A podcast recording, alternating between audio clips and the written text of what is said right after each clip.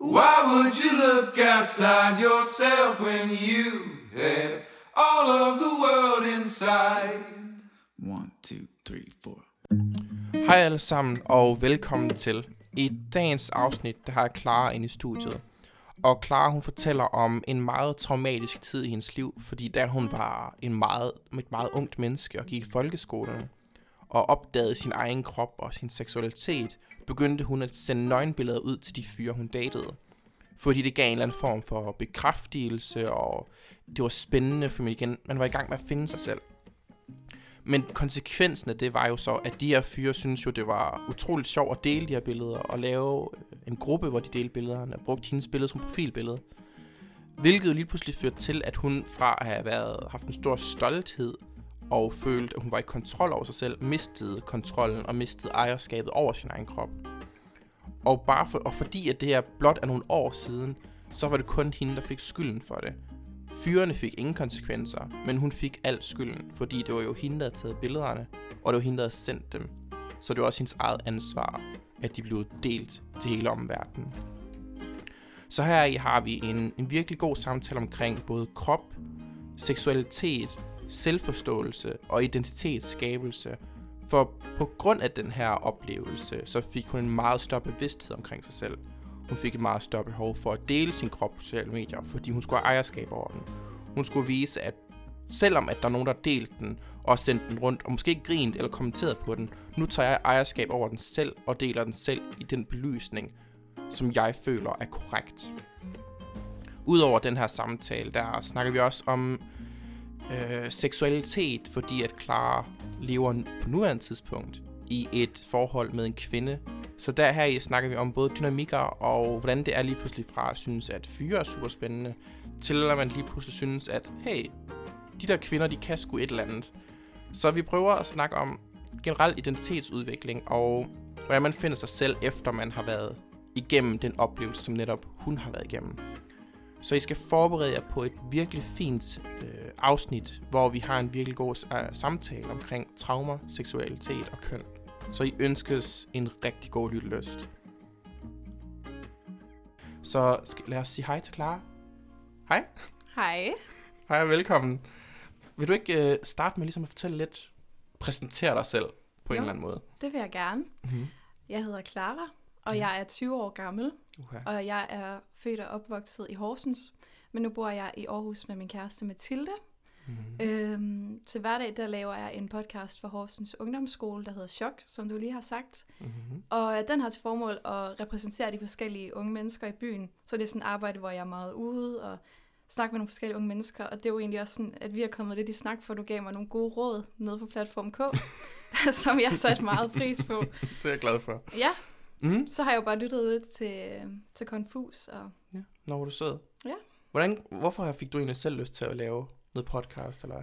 Og altså, jeg startede med at lave podcast i gymnasiet. Mm-hmm. Mhm. En podcast, der hed Blær, og det var sådan en feministisk ungdomspodcast, Ja. øhm, hvor min veninde og jeg, vi, vi talte en masse om verden og reflekterede over verden, og vi havde en masse samtaler på nogle brune værtshus her i Horsens, og sådan, jeg tror, at vi følte, at vi var lidt palle alene med alle de her tanker, vi havde, og det var mm. vi jo Mhm. overhovedet ikke, men sådan, jeg følte ikke på daværende tidspunkt, da jeg gik i første G, at vi så meget havde et sprog for de ting, vi snakkede om i gymnasiet i forhold Okay. til feminisme og sexisme og alle sådan nogle her ting, som der var vores virkelighed på det tidspunkt. Øhm, så der lavede vi en podcast, og så afsluttede vi det, da vi gik ud af gymnasiet. Okay. Og øhm, vi kom faktisk ret langt med det. Vi havde nogle øh, live events på Grus, den gamle café nede Ja. i byen, og Ja, ja. på Horsens Ny Teater. Så det blev en meget stor ting faktisk. Øhm, men så voksede vi ligesom fra det.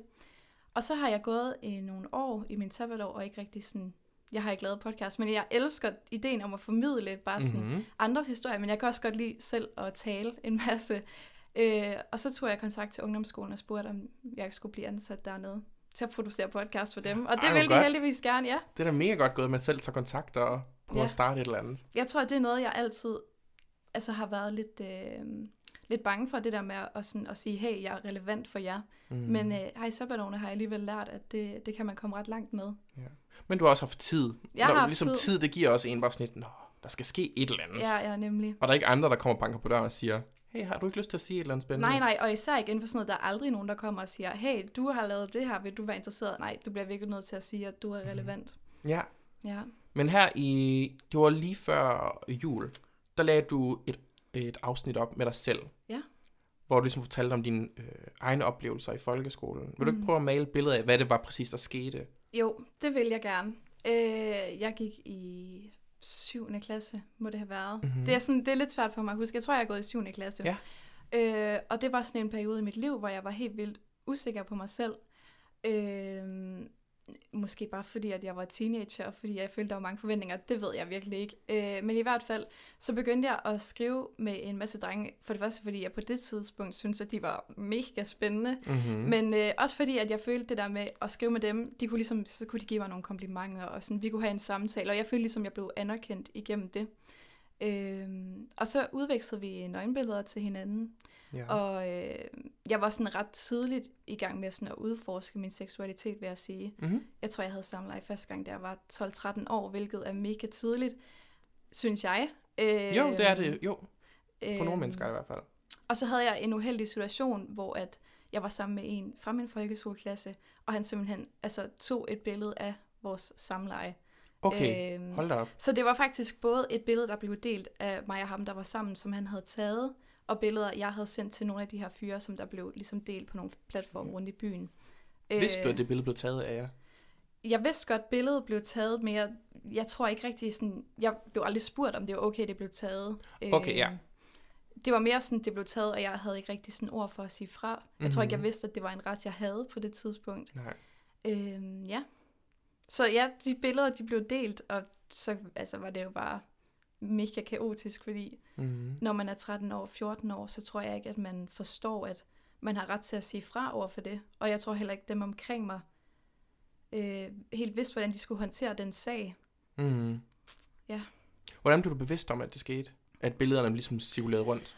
Øh, jamen, jeg sad i en tysk team sidst på dagen, og øh, så min veninde, hun prikker mig på skulderen, og så har hun sin telefon, og så er der sådan, øh, kan du huske det der Ask FM? Mm-hmm. Sådan en platform, hvor man kunne stille anonyme spørgsmål. Ja. Og det var ret voldsomt faktisk. Øh, så var der en fyr, jeg havde været sammen med, eller som jeg havde udviklet billeder med.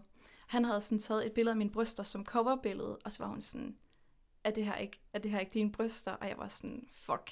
Ja. Altså kæmpe fuck. mm-hmm. Mm-hmm. Og jeg kan bare huske, jeg sad bare inde i den der tysk team, og sådan hele min krop, den var bare altså, så shaky. Ja. Og jeg var sådan, hvordan, hvordan håndterer jeg det her?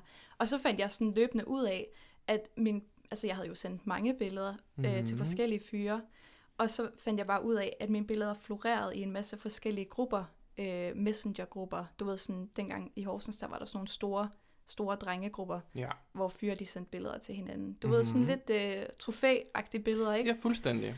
Øhm, og der florerede de så.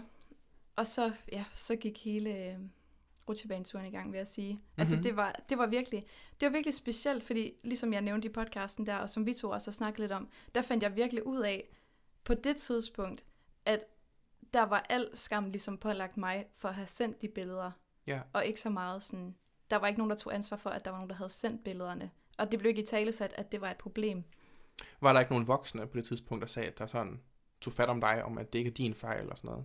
Nej, jeg, jeg hørte aldrig en voksen sige, det er ikke din skyld. Jo, mine forældre var meget sådan, det vi fandme, det vi fandme kede af. Mhm. Mm-hmm. Øh, mine forældre var rasende. Jeg kan huske, min far, han var sådan... Og min far, han er virkelig en sød mand, ikke? Altså Ja. virkelig det, det blideste menneske. Aha. Han var sådan, så ud og klipper fingrene af dem, der har gjort det. Hvilket nok er sådan meget normal, håber jeg, far-reaktion. Det tror jeg. Øhm, men jeg, og det var det eneste, det var min søster og mine forældre, der var sådan, det her, det er ikke din skyld. Mm-hmm. Øh, men for alle andre sider oplevede jeg, at jeg skulle retfærdiggøre, hvorfor jeg havde sendt de billeder, mm. hvorimod der ikke var nogen retfærdiggørelse af, hvorfor de var blevet delt. Mm-hmm. Øh, og det var jo i sig selv endnu et traume, kan man sige, for et traume er, at billeder bliver delt, og et andet er jo, at du så skal retfærdiggøre for, hvorfor dine billeder er blevet delt. Giver det mening? Ja, det giver super god mening. Ja, Det er også en, en, en misforståelse. Det er jo noget, det, det var datiden, sådan hang det jo sammen. ja, ja. Med at det er din skyld, for du selv inviteret til, at det skulle ske. Mm. Fordi du sagde ja til, at der blev måttet tage billeder. Du har selv sendt billederne, så det er også dit ansvar. Ja. Det er en misforstået øh, ting i forhold til kroppen og seksualitet og privatlivet. ja.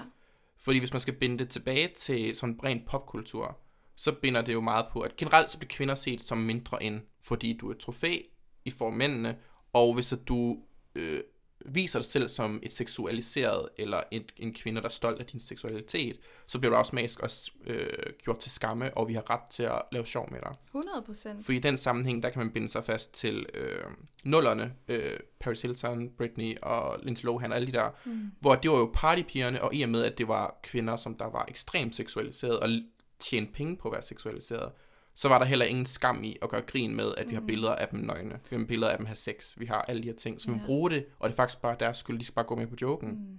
Og det er jo mega forskroet. Mhm. Mm-hmm. Og på samme tid også øh, mega svært, når man står som kvinde, og, og, og se sig selv i. Fordi jeg tror, at der er mange kvinder, som alle kvinder, Mm-hmm. de fleste kvinder er seksuelle væsener. Altså sådan, alle mennesker er jo nok seksuelle på den ene eller den anden måde. Ja. Og mange har lyst til at udleve deres altså seksualitet, om det er at tage billeder, hvad, hvad end det er. Mm-hmm. Så er det jo også helt vildt svært, hvis du står i den situation, at du oplever, at det er forbundet med så meget skam. Og jeg håber, at det har ændret sig i dag, det ved jeg virkelig ikke.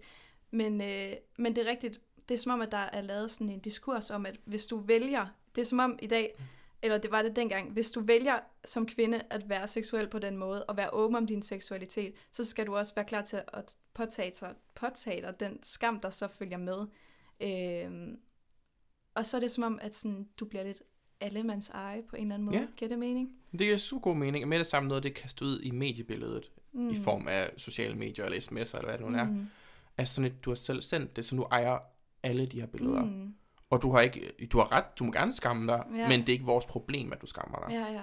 Følte du på det tidspunkt, at der var sådan en, at fyrene ikke fik en, en straf, hvis vi skal bruge det ord, i forhold til det, de havde gjort? Det tror jeg godt, man kan sige. Altså, Mhm. mm-hmm. øh, havde, man, havde, man, havde man oplevet det i dag, så havde man jo øh, gået i gang med at, sådan, at lave en retssag. Altså, og det har man jo set utallige altså, eksempler på, ikke? Ja, ja. Øh, dengang, så var det mere sådan, okay, vi, vi får lige styr på den her situation, vi tilkalder lige SSP og nogle lærere, og vi snakker lige med, med drengenes forældre, og, men så lukker vi også låget. Ja. Altså sådan, jeg havde virkelig ønsket, at man havde sagt dengang, "Jamen, lad os lige tage det her op i klassen, sådan, hvordan er det, I bruger de sociale medier? Mm-hmm. Mm. Øhm, ja, altså der var i hvert fald ikke nogen retfærdiggørelse fra deres side, og jeg har aldrig, aldrig hørt et eneste undskyld for nogle af de drenge. Og det er sjovt, fordi jeg har, jeg har lagt låg på det mange gange, men jeg tror sådan, for mig, i og med, at jeg var så ung, så er det bare sådan noget, der sidder så dybt i mig på en eller anden måde. Mm-hmm. Det der med at, at føle, at jeg følte jo, at jeg var mega powerwoman, da jeg, da jeg var 13-14 år gammel, fordi jeg stod ligesom,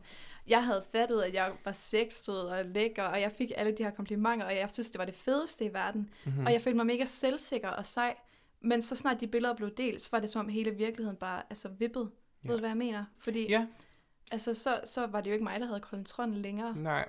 Men generelt så er det en... Øh, det er en meget typisk ting at gøre, når man er et meget ungt menneske. Mm. Men man Mhm. bygger sin identitet og sit selvtillid og selvværd op på, øh, på baggrund af andres meninger og Ja, på hvad ja. man ser. Så i det øjeblik, at det ligesom bliver øh, forandret, lige pludselig billedet sådan et, Nå okay, jeg er ikke det her billede mere, som jeg havde skabt Ja. mit hoved, fra hvad jeg har set og hvad jeg har sendt ud. Så er det lige pludselig, så kan man begynde at stille spørgsmålstegn til, men hvem er jeg så? Ja, og er jeg nu bare, nu er jeg bare den her person. Fordi når man er teenager, der har man ikke øh, evnerne endnu til at reflektere ud om, at det er ikke verdens undergang der. Mm. Det føles lige nu som det værste, Ja, der overhovedet kan ske, men man har ikke på det tidspunkt rent øh, hjernekapacitetmæssigt evnerne til at, at sige sådan et, okay, det er ikke det værste, der sker. mm. Verden, livet det kommer videre, selvom det er absolut forfærdeligt, det der er sket for dig, men det ja. er bare desværre realitet, når man er teenager. det er det nemlig. Og jeg tror, ligesom du siger, så, så følte jeg ligesom også, at jeg skulle til at skabe mig selv på ny, efter det, der var Mhm. sket. Og så var det som om, at så gik der nogle år, hvor jeg sådan gik og tænkte ret meget på det, der var sket, og sådan, ja, det var jo et ret stort traume.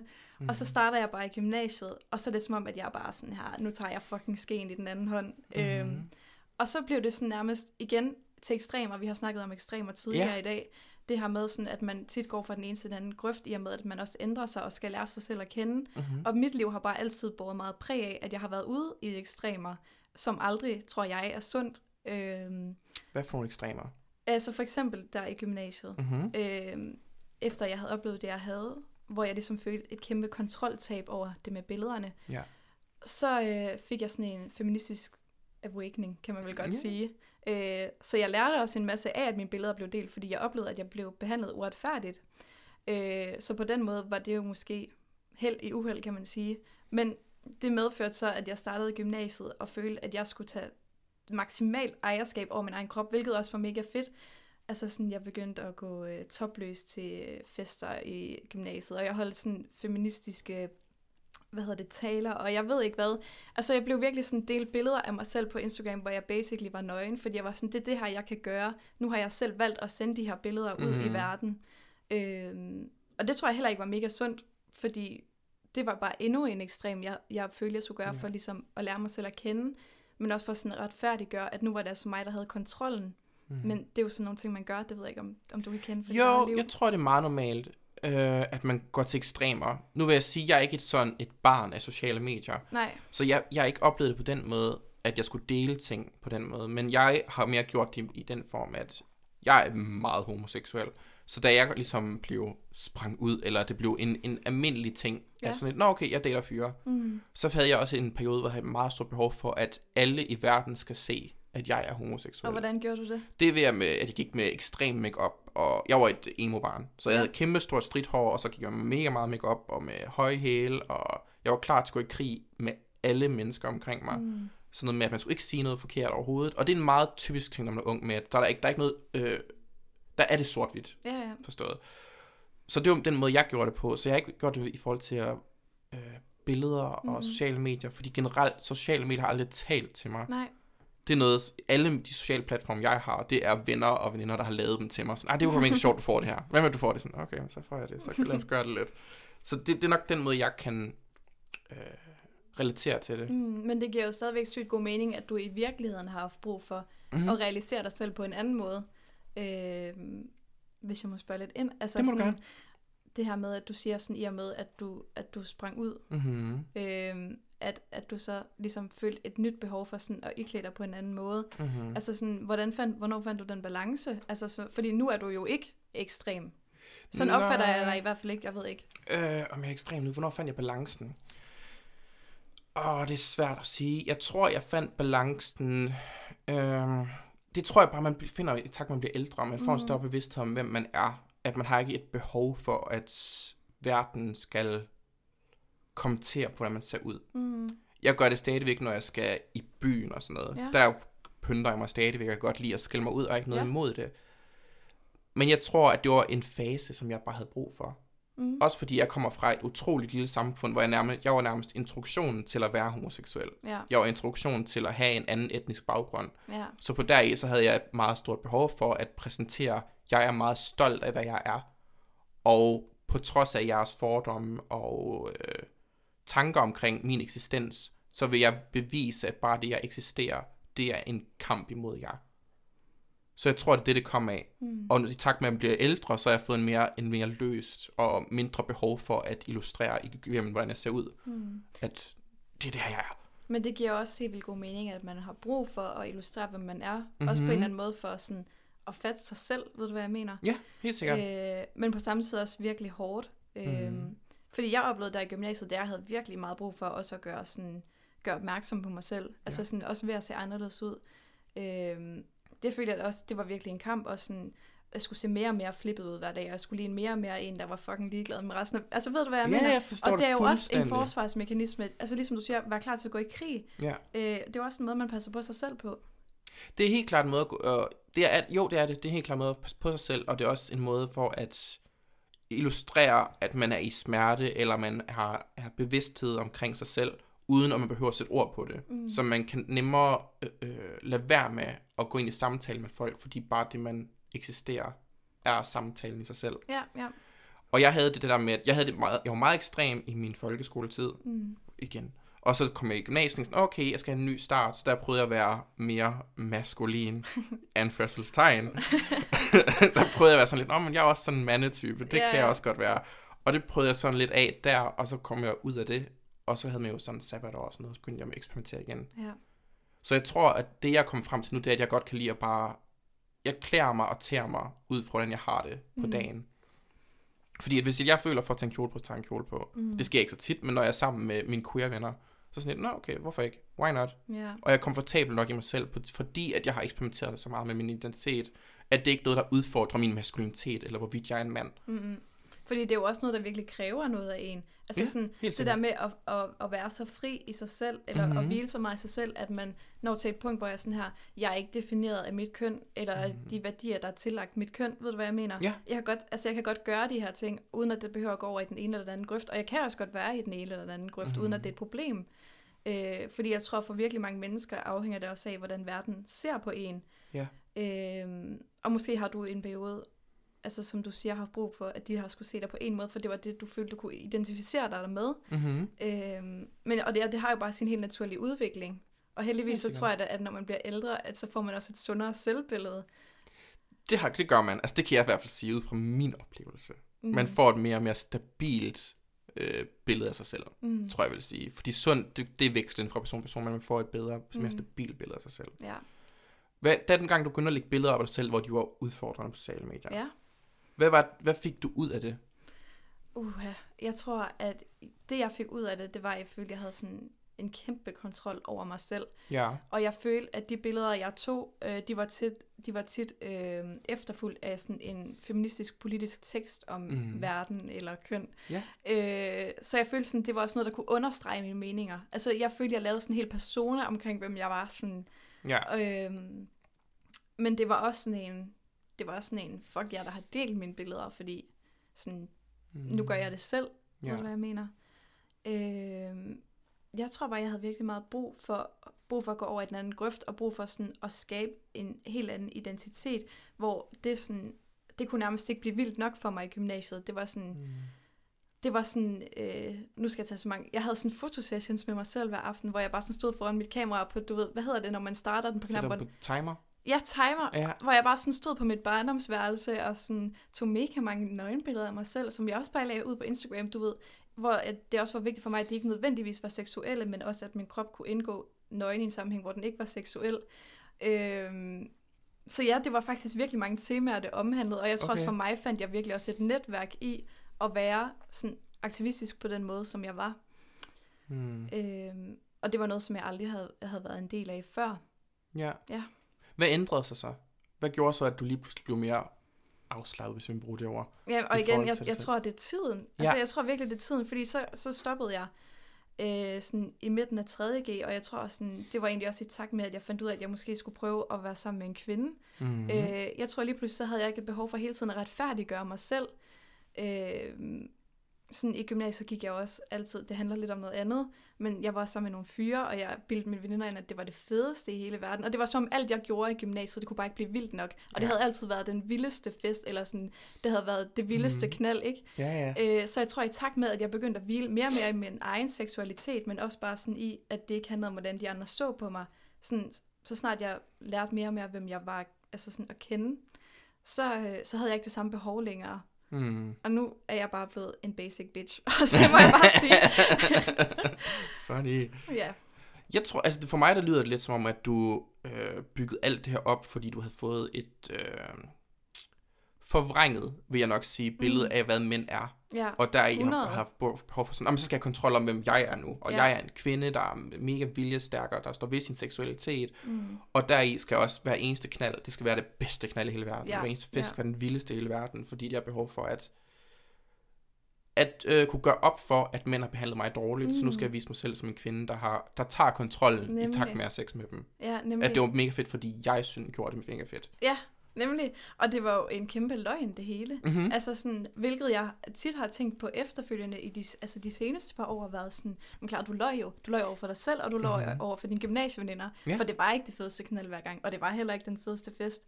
Og det var måske heller ikke altid mega fedt at stå på gymnasieværelset og tage billeder med kameraet af, at mm-hmm. du var Mhm. nøgen. Ja. Men, men det var noget, jeg havde brug for at gøre. Så jeg tror virkelig meget sådan, at, at når man går i gymnasiet for eksempel, Mm-hmm. så er man jo virkelig i gang med sådan at danne et meget klart billede af, hvem man er, eller måske i højere grad, hvem man gerne vil være. Ja, Øh, også fordi sikkert. man, man ser en masse ting, og da jeg gik i gymnasiet, der florerede der bare virkelig mange kvindefællesskaber på nettet af sådan Ja. kvinder, der stod op for sig selv, hvilket er mega fedt. Øh, men det var også bare igen, det var virkelig ekstremt. Mm. Mm. Og så tror jeg, at jeg tænkte sådan, hvis jeg tager del i det her, og hvis jeg altså sådan bare siger, at det var det fedeste i hele verden, så var det Mhm. måske det fedeste i hele verden. Ja, ja. Så man, man- selv man- tro på det. Ja, man begynder over, det bliver sådan en selvopfyldende profeti på en eller anden måde. Mm-hmm. Ja. Helt sikkert. Det giver super god mening. Må jeg spørge ind til, hvad din seksualitet er? Ja, det må du gerne. Ja. Øh, jamen, jeg er lesbisk. Du er lesbisk? Ja. Okay. Øh, og altså, okay, jeg ved, det er faktisk virkelig svært at definere, fordi jeg sådan har, har jeg lyst til at, har jeg lyst til faktisk at definere det. Jeg tror egentlig sådan hele min, hele min barndom og, og nu mm. ungdom, har jeg altid været et barn og sådan et unge menneske, der har reflekteret virkelig meget over det. Mm-hmm. Øhm, altså sådan, jeg, jeg var først blevet forelsket nogensinde i en kvinde, ja. så jeg har bare konkluderet, at måske er jeg lesbisk. Jeg ved det ikke. Måske er jeg også det fyre, måske er det bare personer. Det er egentlig ikke noget, jeg sådan har et behov for at definere. Det er mere sådan, nu er jeg forelsket i et menneske, og det er bare så dejligt, ikke? Ja. Ja, Det, jeg, jeg synes heller ikke, man behøver at sætte en overskrift på det.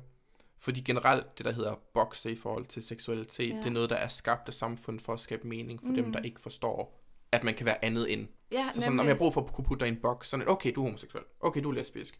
Så hvis man, har, hvis man føler sådan lidt, at jeg er mere en personlighedsdrevet pe- øh, person, eller whatever, ja. Ja. så sådan, bare sige, at jeg, jeg er flydende, eller jeg er det, jeg er lige nu. Ja. Det er det her, jeg er nu. Nemlig. At det synes jeg er absolut fair at sige. Mm. Jeg har så altid haft en meget bevidsthed om, at jeg er homoseksuel, vil jeg nok sige. Ja, Men jeg svæver imellem spektrummet, ikke for at vi skal begynde at snakke om sådan noget nødvendigvis, men i spektrum imellem det her med mand og kvinde. Mm. At jeg er, hvis man siger, at der er noget, der hedder kvinde, der er noget, der hedder mand, så er jeg på mandesiden, men jeg, jeg grænser op til det kvindelige, Ja, fordi ja. jeg finder en utrolig meget identitet igennem feminine aspekter af livet. Mm. Men jeg vil stadig ikke sige, at jeg er en mand, og jeg er tiltrukket af mænd. Ja, og, og igen, altså sådan, det her med, at, at med de her kasser, vi ligesom Mhm. mm-hmm. har, for mig tror jeg det også en af grundene til, at det måske var svært. Jeg vil ikke sige, at det var svært at springe ud, men grunden til, at det tog lang tid, var måske også, fordi jeg kunne ikke forene mig med at være i en af de kasser, som samfundet havde skabt. Mhm. Altså, jeg var sådan, okay, men hvis jeg er en homoseksuel kvinde, jeg Mhm. ligner ikke dem, samfundet har sat ned i kassen for homoseksuelle kvinder. Ja. Altså, jeg, jeg ligner ikke de stereotyper, som jeg altså, sammen med samfundet har skabt om, hvordan en homoseksuel kvinde ser ud. Og jeg Aha. var sådan, "Men kan jeg så godt være en homoseksuel kvinde? Eller sådan, så tror jeg også, at jeg var meget sådan på et tidspunkt, jamen er jeg så, er jeg så biseksuel? Hvor jeg var sådan, jamen, du ved igen, alle de her kasser, sådan, mm. det er jo Mhm. noget, det er jo noget, som, som der er blevet skabt for, at, at samfundet kan putte os ned i, ligesom du siger, i en, en bestemt kasse. Men jeg føler bare, at alle kasser jo er misvisende, for at alle kasserne er jo bare stereotyper. Mhm. Øhm, jeg ved sikkert. ikke om, altså, jeg ved ikke om du så kan sådan, om du kan, øhm, hvad hedder det? Ej, jeg har mistet min tråd. Altså, du ved, det her med, om man kan øhm, se sig selv i den kasse, Ja. som der så er skabt for stereotypen. Fordi det er jo mega fint, hvis, hvis man kan det.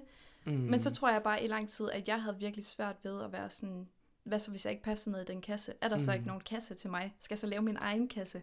Ja. Ja.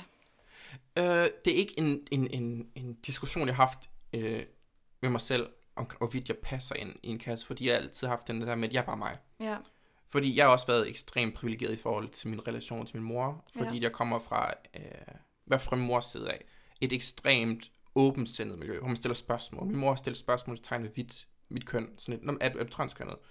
Eller er du homoseksuel? Eller har du haft sex endnu? Og der har været, de har været meget åbne, de der spørgsmål, og så har hun altid respekteret. Så hvis du kan snakke om, så snakker vi ikke om det. Mm. Men jeg bliver ved med at spørge om dem, indtil at, at, at jeg ved, at du er stabil nok i din base, at du kan stå ved, hvad du Ej, er, og klar til at udvikle dig selv. Mm. Og det er stadig en åben samtale, vi har nu, hvor hun løbende ringer til mig og spørger, Nå, ej, er der et eller andet med dit køn, vi skal snakke om? Og siger, nej, det er det ikke, jeg kan godt bare godt lide at eksperimentere med det. Og hvordan er det for dig sådan, at have den her samtale med din mor? For mig er det ikke et problem. Mm. Og jeg tror kun, folk har et problem med at snakke omkring øhm, seksualitet og køn, fordi at der er malet et billede af, at man kan kun være en kvinde sådan her, man kan kun være en mand Ja. sådan her, og man kan kun have sin seksualitet på den her måde. Mm. Så fordi at det udfordrer, hvad normen er, så bliver folk også sådan helt utilpas, hvis de bliver spurgt om det. Ah, du kan ikke spørge mig om det der, for det er meget privat. Sådan, hvorfor er det privat? Ja.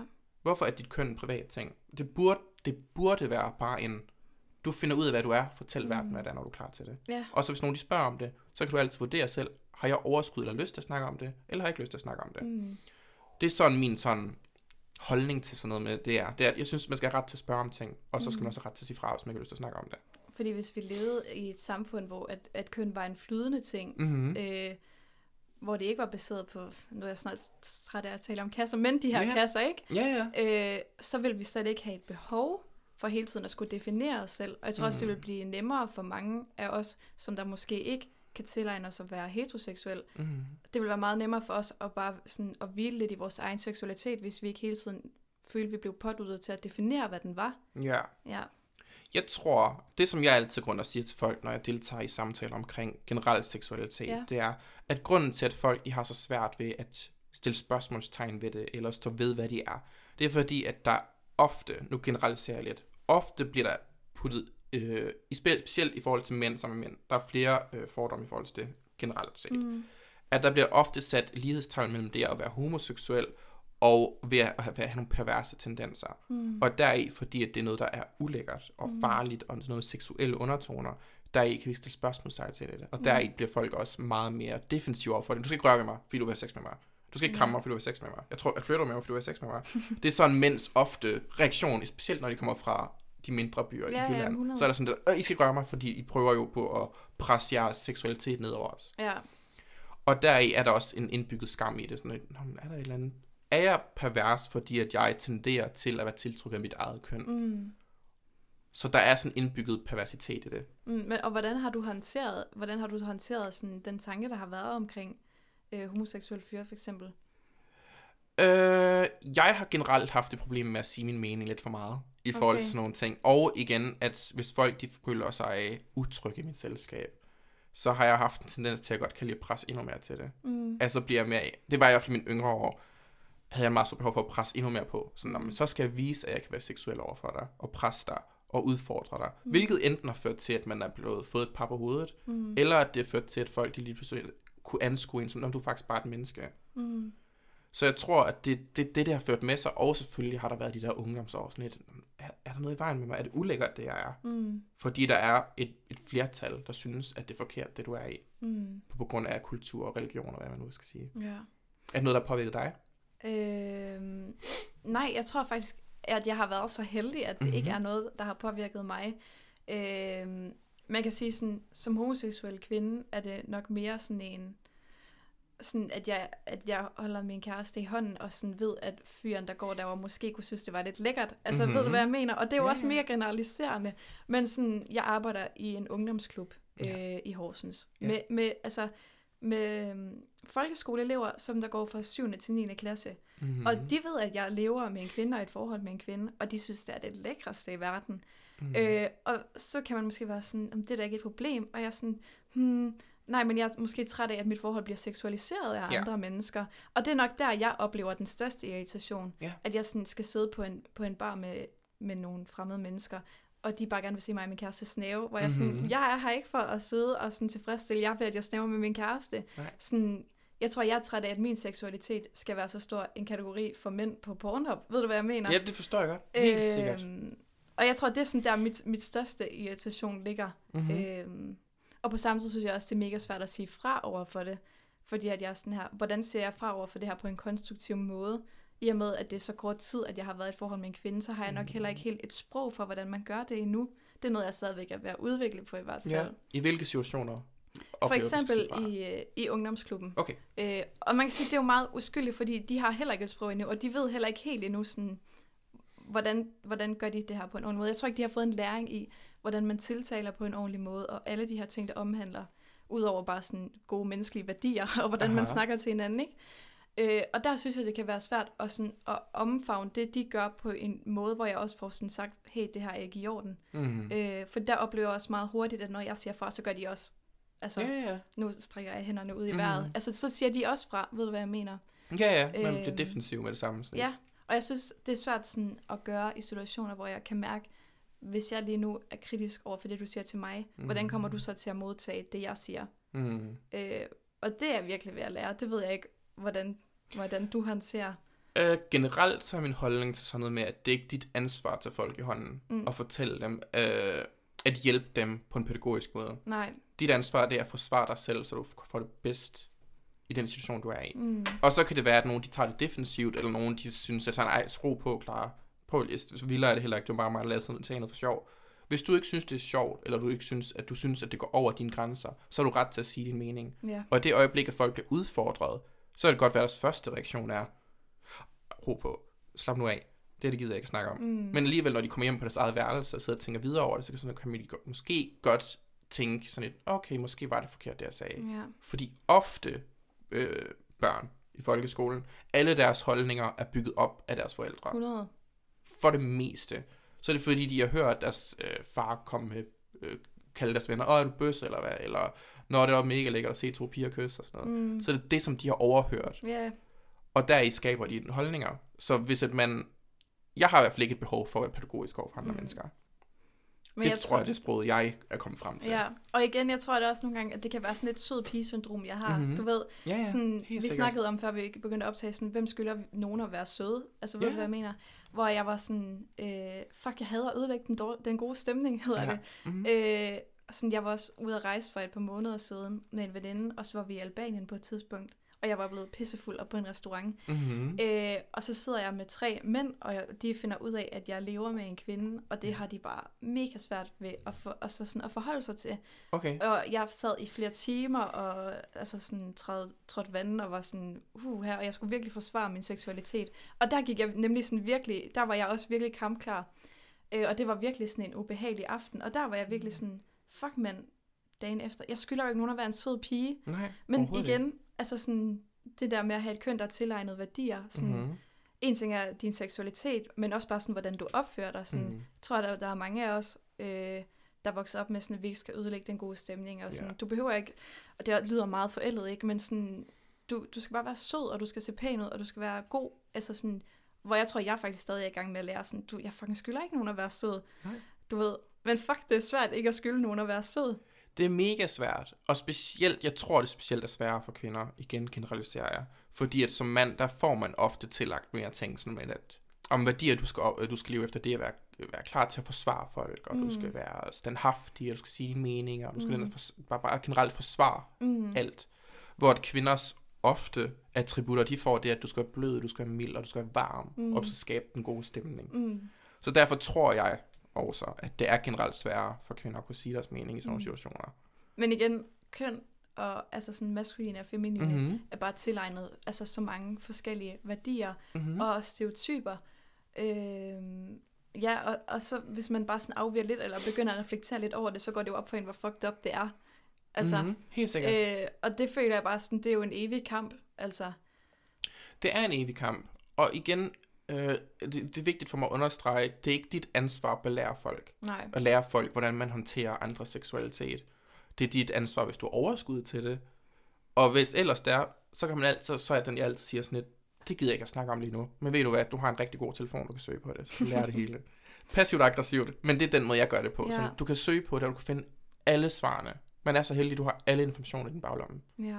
Så hvorfor ikke bare søge på det, i stedet for, at vi skal sidde og have en akavet sa- samtale over en øl, hvor jeg prøver at hygge mig sammen med en masse andre. Det er virkelig rigtigt. Ja, fordi ofte, nu ved jeg ikke, om du oplever det tit, når man er i byen, så har folk en eller anden forventning om, at nu sidder vi jo og drikker og hygger. Så har jeg lige pludselig lov til at spørge ind til dit sexliv. Øh, hvordan Ja. det var at springe ud.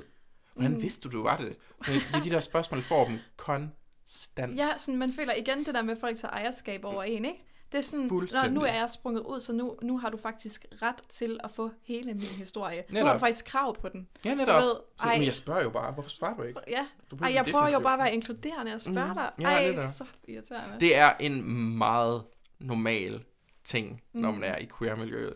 Og det underlige er, det er, når man så spørger igen sådan lidt, jamen det er en privat ting. Jeg gider ikke snakke om mit sexliv, men du spørger ind til mit. så hvorfor, hvorfor kan vi ikke have en lige samtale nu? Ja, ja. Hvorfor, er mit, hvorfor er der ret til at snakke om det? Ja. Fordi at, øh, igen, jeg er nok lidt ligesom dig på mange måder. Jeg er også en pleaser til en vis grad, hvor jeg er heldig, at jeg har en kæreste, der er mm, heldig, øh, det, det, det situation til situation, men en, der er klar til at gå i krig Okay. altid Ja. uanset hvad. Og med det samme, når de spørger om os ting omkring vores sexliv og sådan noget, så går han direkte og spørger, "Nå, men hvordan er dit sexliv? ja. Hvordan har du sex? Jeg vil gerne vil høre om alle detaljer, kom med det med det samme. Mhm. Og så laver dårlig stemning, fordi han har den holdning. Hvis, der- hvis der er nogen, der stiller et dårligt spørgsmål, så fortjener det også en dårlig stemning til gengæld. Og det, og det har han jo også ret i. Jo, Føler altså, jeg, kan jeg lige mærke. jo, det vil jeg også sige. Man ender bare også i nogle akavede situationer. Mm. Mm. Men til gengæld, så lærer man også folk, at de skal holde deres mund, Mm. hvis at de ikke er klar på at få et svar. Og igen, så kan jeg også bare mærke, at jeg sidder også sådan her, men, men behøver jeg at lære nogen noget? Ligesom du siger, du Mhm. skylder ikke nogen at være pædagogisk og sød. Nej. Hvor jeg sådan her, men skylder jeg nogen at lære dem noget? Ved du, hvad jeg mener? Hvor jeg Mhm. sådan, det kunne være fedt, hvis jeg svarede dem igen. Men en ting er, at jeg ødelægger den gode stemning, men det er også sådan Mhm. her, hvad får jeg, jeg tror for mig er det sådan, hvad får jeg ud af lige nu, og svare dem igen. Kommer jeg til at have en, altså sådan, en dårlig stemning? For det går jo også ud over mig, at stemningen bliver dårlig. Netop. Ej, og, altså, og det lyder måske sådan, som et lille problem, men jeg tror især, når man er sådan helt ny i det, Aha. og man ikke har fundet sit sprog for det endnu, så er man virkelig sådan, fuck men, alle de her problematikker, jeg aldrig har tænkt over, eksisterede før, og nu skal jeg til at, at lære hele verden at kende på den ny, fordi alle spørgsmål er nye. Du ved, Netop. før i tiden, når folk mødte en, så var det sådan, Nå, og hvad kan du godt lide at lave? Og det spørger de mig stadig om. Men nu siger jeg, at jeg bor med min kæreste, som er en kvinde, og så er de sådan, Nå, fortæl Nå. mig hele din historie, ikke? Ja. Øhm, og, for det, og for det meste håber jeg, at folk spørger af sådan omsorg og nysgerrighed. Mm-hmm. Men man kan jo også godt mærke, når det er det modsatte. Mm. Jo, jeg tror, det kommer en misforstået nysgerrighed. Ja, Vil, vil jeg sige, nu har jeg også flere år på banen, end du har Ja. været i miljøet altid. ja, ja, ja. Altså, jeg har jo været gay altid. Så, så det, altså, jeg tror generelt, man skal sige, at hvis man har overskud til det, og det har man ofte, når man er nyere i det, der har man overskud til at svare på spørgsmålene, Mm. og, og kan faktisk også godt lide samtalen. Mm. Og så i takt med, at man bliver ældre, så bliver man ofte mere træt af samtalen, Mm. og siger sådan noget mere, det gider jeg ikke snakke om lige nu. Kan I ikke bare hygge os og drikke? Ja. Fordi der er, det er der, jeg møder det for, det meste. Det er i sammenhæng, hvor man sidder på en bar, eller man sidder på, er på dansegulv. Sådan, "Nå, skal vi ikke ud og snakke? Og så får man en anden sved i ånden imod øret. Så skal vi ikke lige ud og snakke om et eller andet vigtigt? Sådan, okay, fedt, fedt. Ja, ej. Men hvordan har du generelt med sådan nogle samtaler? Er du stadigvæk i den fase, hvor du synes, det er fedt, at folk spørger ind til det? Og jeg synes, det kommer meget an på, hvordan der bliver spurgt ind til det. Okay. Og jeg tror også, at det kommer an på, hvem der gør det, og sådan, hvad situationen er, som du siger. Mm-hmm. Øhm, fordi jeg kan fx mærke, hvis jeg sidder og snakker med mine bedsteforældre, så spørger de ind til det på sådan en kærlig måde, hvor de Mm. mm. vidderligt bare er nysgerrige, fordi de vil have, at jeg har det godt. Og så vil ja. Jeg mega gerne snakke om Ja, det. ja, selvfølgelig. Men hvis jeg sidder nede på en bar, og der er en mand eller en kvinde, der spørger mig, hvor jeg kan Ja. mærke, at de sådan vil høre alt om mit sexliv, så Ja. er jeg sådan, åh venner, kom nu. Ja. Altså, øhm, og jeg elsker at have samtaler med min kæreste om de her ting, mm. og så Mhm. sådan, for mig er det også helt nyt at sådan have queer mennesker i mit vennemiljø, mm-hmm. og det har jeg da også kunne mærke har gjort virkelig meget for min personlige udvikling, at de har kunne lære mig nogle ting, sådan, hey, vi gør det her til at håndtere de her ting. mm. Mm. Måske vil det være rart for dig at vide det, fordi så kan du prøve det af. Øhm, og det har jeg da heller aldrig tænkt over før, men det der med at have et godt miljø, altså sådan i baghånden, fuck mand, det gør da en kæmpe forskel. Er virkelig vigtigt. Det er i hvert fald virkelig vigtigt for ens egen forståelse af miljøet, Ja. og ens egen holdninger til miljøet, for eksempel Mm. mm. Pride og sådan ting. Er det en ekstremt vigtig ting, fordi at jeg kender, nu har jeg været i miljøet i mange år, så jeg kender mange, der er specielt homoseksuelle, det har jeg været sammen med, mm. og der er der ekstremt mange, der har sådan internaliseret homofobi-agtigt, mm. Mm. fordi at de har de der holdninger omkring sådan, ej, jeg er ikke sådan homo, i for forstået på den måde, jeg er ikke feminin. Ja. Jeg støtter ikke op om Pride, fordi det er jo bare mænd i hotpants, og Mhm. mm. der er smut ind i glimmer. At der er sådan en, og hvis man ikke, og hvis man kommer i det miljø, så får man også, den ser man også til at få den slags holdninger. Så derfor vil jeg sige, at det er en god idé at få et så bredt øh, miljø i forhold til individer, der er inden for queer-miljøet. Fordi at der får man også en bedre forståelse for storsind og storhed over, mm. at det er mega fedt at være anderledes. Det er mega fedt at være transkønnet. Det er mega fedt at være alt muligt andet. Man skal bare acceptere det. Mm. Fordi der er mange, der tror, at nu skal jeg holde taler, det har en tendens du må gerne holde til. Okay. tak, tak, tak. Der er mange, der har, øhm, der tror, at øh, det her miljø, altså LGBTQIA-miljøet, er det mest inklusive og forstående og hjertevarme. Men i virkeligheden så er det, mest, så er det et af de mest fordømmende og hadske miljøer overhovedet, fordi at folk har en, et behov for at, at vise sig stadigvæk som, at jeg er heteroseksuel mand. Altså, jeg er ekstremt ma- maskulin, jeg har store muskler, jeg lever op til de her, og den eneste fejl eller mangel, jeg har, det er, at jeg er til mænd. Mm. Så derfor er der også den der ting med at pege fingre, men jeg er ikke ligesom dig i det. Mm. Jeg er stadig ikke bedre end dig. Har du oplevet sådan nogle ting? Ikke, ikke for andre mennesker Nej. i queer-miljøet. Mm-mm. Men jeg er heller ikke om, altså jeg, og jeg har ikke været så meget i det. Nej. Jeg tror mere, at det er sådan, jeg selv har været bange for, om, om andre i queer-miljøet vil kigge på mig og være sådan, du er ikke en rigtig homoseksuel. Ved du, hvad jeg mener? Ja. Men det handler jo om min egen, altså sådan, Ja. uvidshed. Øh, det er nok mere, at jeg har været sådan her, ej, jeg kan vide, om der er nogen, der kigger på mig og sådan her. Det er jo fordi, jeg har, en, jeg har også haft en stereotyp om, hvordan man var, når man var en homoseksuel kvinde. Mm-hmm. Mm. Øh, selvfølgelig har jeg det, for det er jo det, jeg, at man er vokset op i med samfundet. Øh, så det var nok mere sådan, at jeg var bange for, at jeg ikke kunne leve op til, hvordan man så var en rigtig homoseksuel Ja. kvinde. Og der tror jeg bare heldigvis, at sådan, jeg har fundet ud af, at der er jo ikke nogen, der er jo ikke nogen rigtig måde at være en homoseksuel kvinde på. Der er heller ikke nogen rigtig måde at være et menneske på, for fanden. Øh, så det er nok mere sådan mine egne usikkerheder i forhold til det, der sådan har trigget mig, mm-hmm. tror jeg. Helt sikkert. Og jeg tror også, at det generelt mere bliver stillet spørgsmålstegn ved, hvorvidt man er rigtig homoseksuel kvinde, mm. i takt med, at man er kvinde. Fordi igen, det er en overseksualiseret, og overseksualiseret ting. Ja. Og det er også noget, som mange kvinder i sig selv også bare siger sådan, ah, men jeg, jeg synes godt, det var sjovt at eksperimentere lidt med det. Ja. Så der er den der øh, underforståede ting, men alle mm. kvinder er lidt. Da jeg gik i Til kvinder. gymnasiet, der følte jeg virkelig, at alle mine venner blev biseksuelle. altså sådan, Ja. og jeg har ikke hørt noget om det siden. Vel? Nej. Men sådan, det var også bare en trend, hvor jeg sådan, fuck, jeg kan ikke overskue, hvis min seksualitet bliver en trend. Mm. Mm-hmm. Altså sådan, det er det meget. hvor jeg sådan her, det er ikke, det er ikke fordi, at jeg synes, altså sådan, tit var sådan, "Jamen, jamen, så er du også bare biseksuel, hvor jeg sådan, ligesom alle andre, hvor jeg sådan, okay, og hvad så? And altså so sådan, fucking what? Ja, Ja.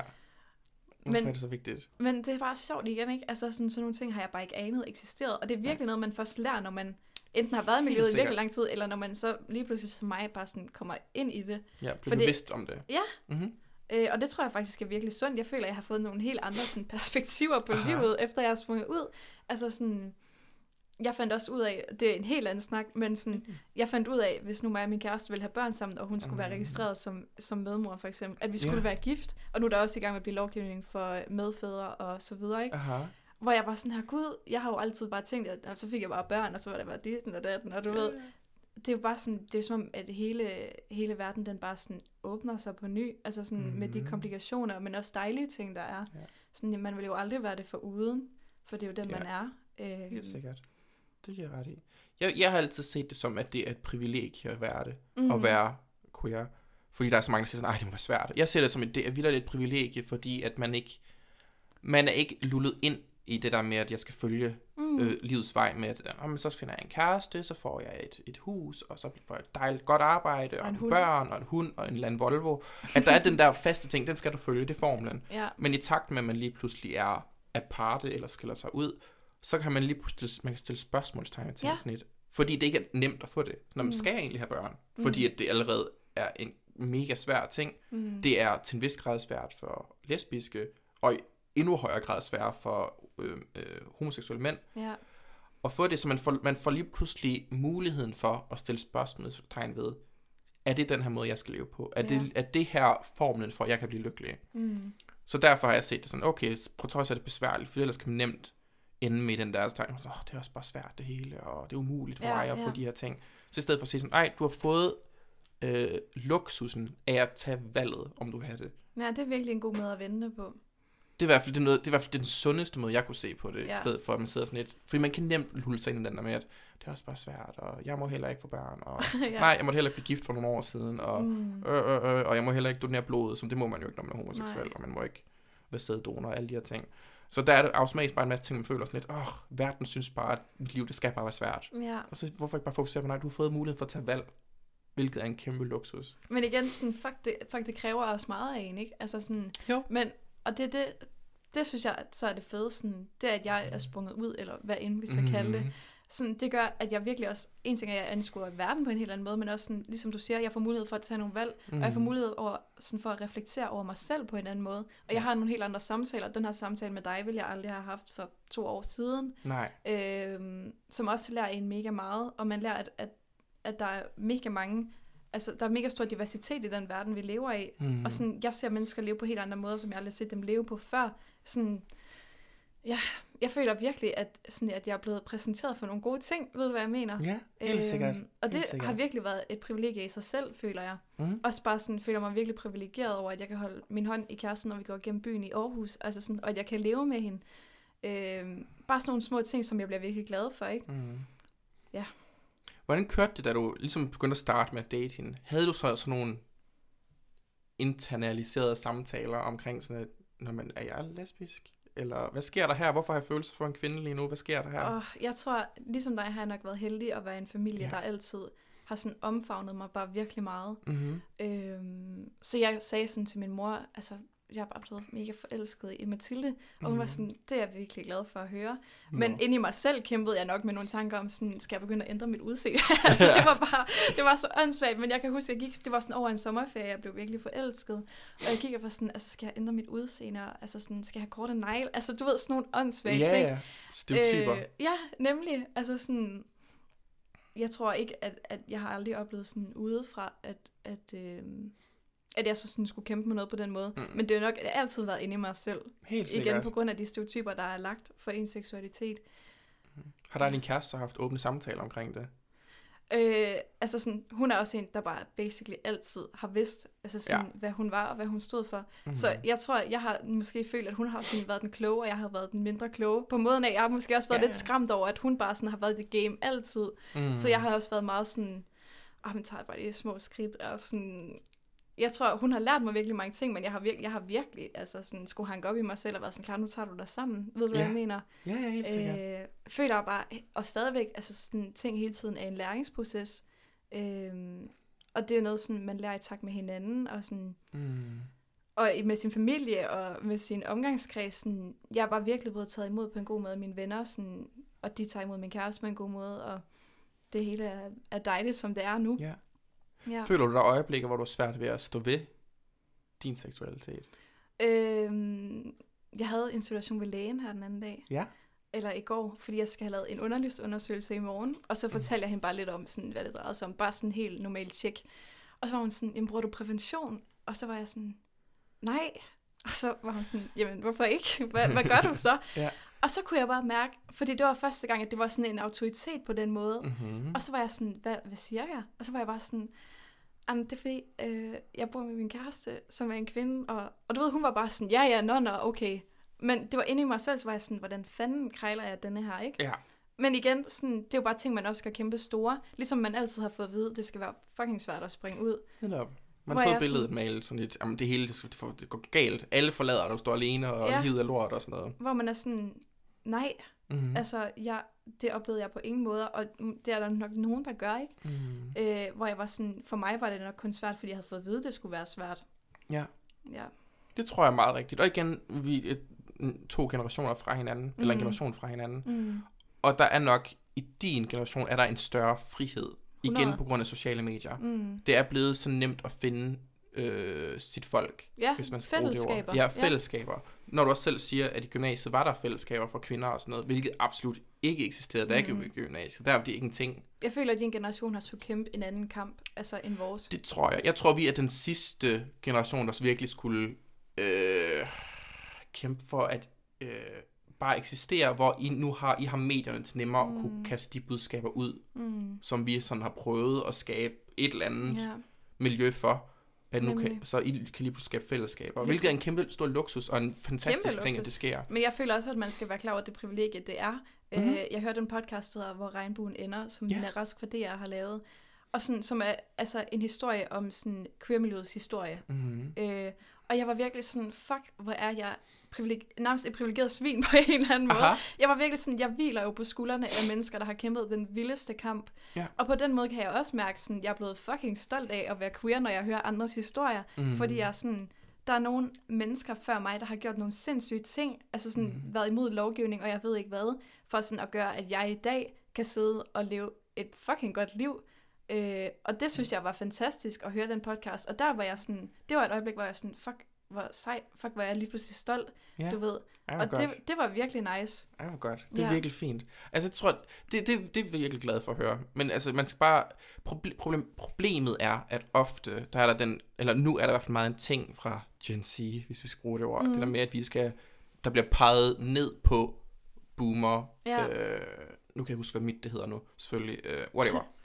Ja. Min generation. Whatever. At der bliver peget ned på sådan et... Jamen, ah, I gjorde også det her forkert. I sagde de her ord, og I, I snakkede sådan her og sådan her. Ja, men det var en proces, som vi har skabt over mange år, hvor vi er blevet set som øh, verdensskift. Mm. Og deri er der også en proces, hvor vi selv skal skabe et sprog.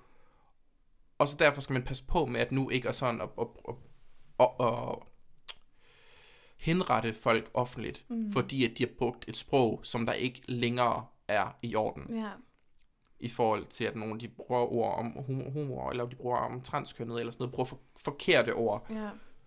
Jeg tror mm. i hvert fald, man skal huske, at hele verden også udvikler sig hele tiden, mm-hmm. og Mhm. menneskerne, der bor i verden, udvikler sig hele tiden. Så mm. det vi vist i går, vi er blevet klogere siden i går bare, ikke? Netop. Øh, netop. og det er også det, der kan være mega svært, fordi jeg synes også, det kan være svært nogle gange at udtale sig rigtigt. Jeg synes, det, det kan være grænseoverskridende nogle gange at snakke om seksualitet, fordi jeg sådan her, har jeg det rigtige sprog? Siger jeg noget, der er Mm. forkert, selvom jeg ikke ved, det er forkert? Ja. Øh, jeg tror, der er mange mennesker, der har en god intention, men som altså for at formulere sig helt forkert, fordi de også bliver nervøse for det. Og jeg ved også godt, at man har ansvar for at lære sig selv nogle ting. Mm. Selvfølgelig har man det, Ja. men jeg synes fandme også, at det kan være svært. Øh, en, er meget enig, meget enig. Altså, man har ansvar for at belære sig selv om ting Mm. til en vis grad, men jeg synes også, man skal have lov til at stille spørgsmål. Mm. Med selvfølgelig den forventning om, at man også kan blive afvist om, at vi gider Mm. ikke snakke om det. Ja, ja. Men man skal have lov til at stille spørgsmål, og man skal også have lov til at stille de upassende spørgsmål nogle gange. Hvis man sidder i samtaler, hvor der er åbenhed for det, med at man må godt bruge de ord, der er forkerte. Mm. Fordi i takt man bruger dem, så kan andre sige sådan, hey, det er sgu ikke fair, det må man ikke bruge mere det der, det er forkert. Mm. Uden at man skal sidde der sådan og være helt harm og sådan, ej, det sagde du forkert. Mm. Brug de forkerte pronomener om mig og sådan noget, eller Ja, ja. whatever. At der skal, man skal passe på, fordi at folk, de har en, de bliver ofte sådan lidt, okay, Mm. så stiller jeg ikke det spørgsmål mere, og nu har jeg også bare den her opfattelse af dig. Og det er også det, og på den måde kan man jo også komme til at ofre mange ting på sådan det politiske, politiske korrekthedsalter på en mm-hmm. eller anden Mhm. måde. Altså sådan, man kan komme til at udskamme nogen, eller ja, og man kan komme til på en eller anden måde at, at gøre det så svært for nogen at være med. Ved du, hvad jeg Mhm. mener? Ja, helt Fordi sikkert. jeg føler da også, at, at man i det her miljø har et ønske om sådan at give viden videre på en eller anden måde. Ja. Øh, jeg har da et ønske om, at sådan, de mennesker, jeg møder, forstår mig, eller sådan, Mm. respekterer mig. Og- Altså sådan alle de her ting, der er centralt for, at jeg kan have det godt, og for at du kan have det godt. Ja. Hvor jeg sådan, så bliver jeg også på en eller anden måde nødt til nogle gange at være sådan lidt overbærende, føler jeg. Ja. Øh, og det ved jeg heller ikke, om man behøver. Det er igen sådan sød, sød, søs syndrom, jeg ved det ikke. Ja, måske. Ja. Måske. Det ved jeg ikke, om man behøver at være. Det tror jeg, det er en person... en- Måske en- ikke, okay, måske ikke overbærende, men sådan, jeg føler, jeg har meget svært ved sådan at i talesætte, hvis jeg føler nogen, selvfølgelig vil jeg ikke finde mig i alting, Ja, øh, det skal man heller ikke, nej. men jeg tror nogle gange i forhold til det der med pronomener, Mhm. mm-hmm. altså sådan, det kan mine bedsteforældre have mega svært ved, hvor jeg sådan, Ja.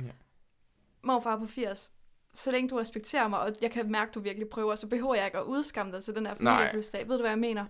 Helt. Øhm, så det er mere sådan den der balance imellem, hvornår skal jeg sige far, og hvornår kan jeg mærke sådan, Ja, man skal vurdere, hvilket selskab man er i. ja, Giver kampen mening ja også for en selv. Ja, netop, fordi ja. Det, nogle gange er der spild af tid, fordi man sidder sådan lidt, okay, det er en helt anden generation, så det giver ikke mening. Mm, Så hvorfor gå ind i samtalen? Og det er også der, at man skal prøve at lade være med at være alt for defensiv. Sådan Mm. med, at "Ej, du skal sige det, det er. Du skal være korrekt over for mig. Sådan lidt, hvorfor?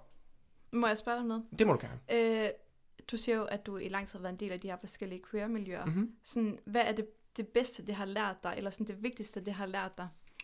Øh, det vigtigste, det har lært mig.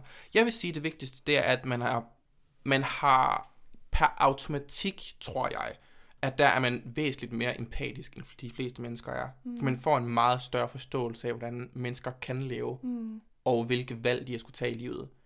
Så jeg tror, man får et meget, man bliver så meget mere storsindet, og man får en meget større forståelse for mennesker, og man kan meget nemmere tilpasse sig sprog og andres livsforståelser, Mm. mm. i form af, at nogen de vil hedde, øh, kaldes den eller det, Mm. eller at øh, folk de skifter køn, eller sådan noget. Man har, man har, min erfaring er, man har nemmere ved at sætte sig ind i andre steder. Mm. Sådan et, okay, jeg har selv haft det svært med nogle ting.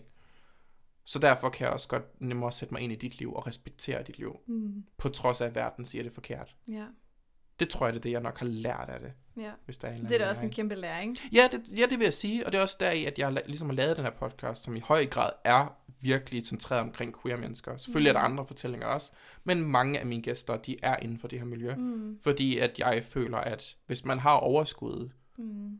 ikke fordi det er ens pligt, men hvis man kan, det, er det fantastisk at kaste det ud til verden og, sige, Mm. og, og vise virkelig, vi er bare mennesker. Mm. Vi er Mm. ikke freaks, Mm. eller overseksualiserede, eller ulækre. Ja. Vi er bare mennesker.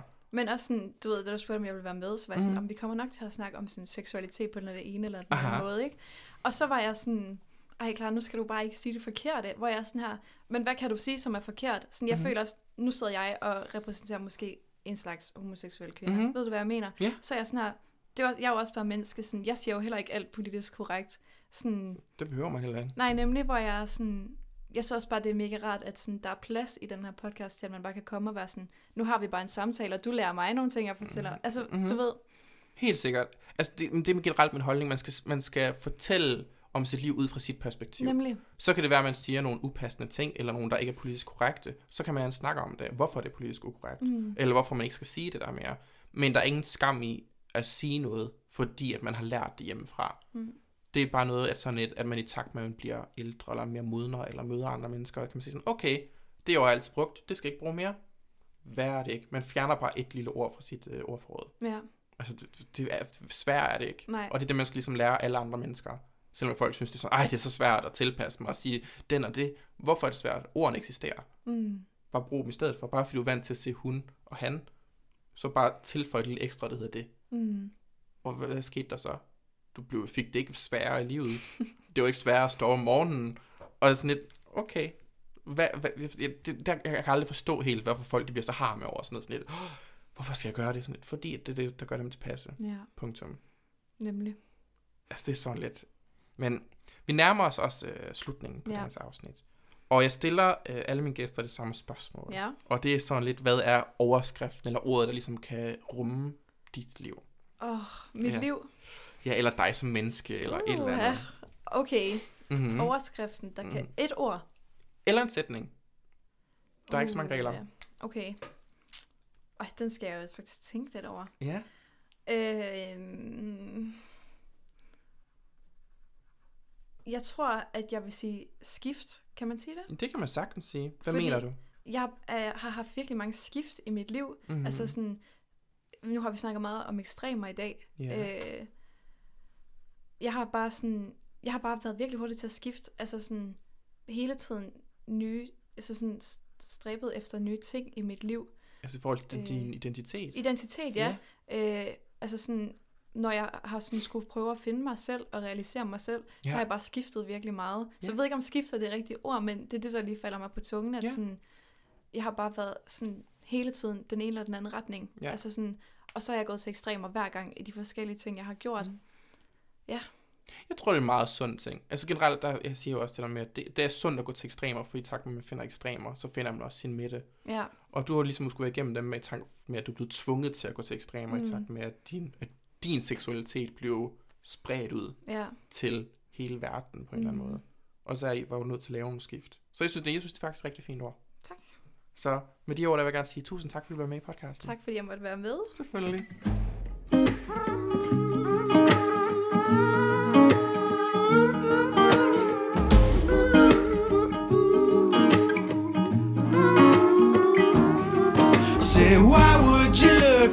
Outside yourself when you have all of the world inside? Why would you look outside yourself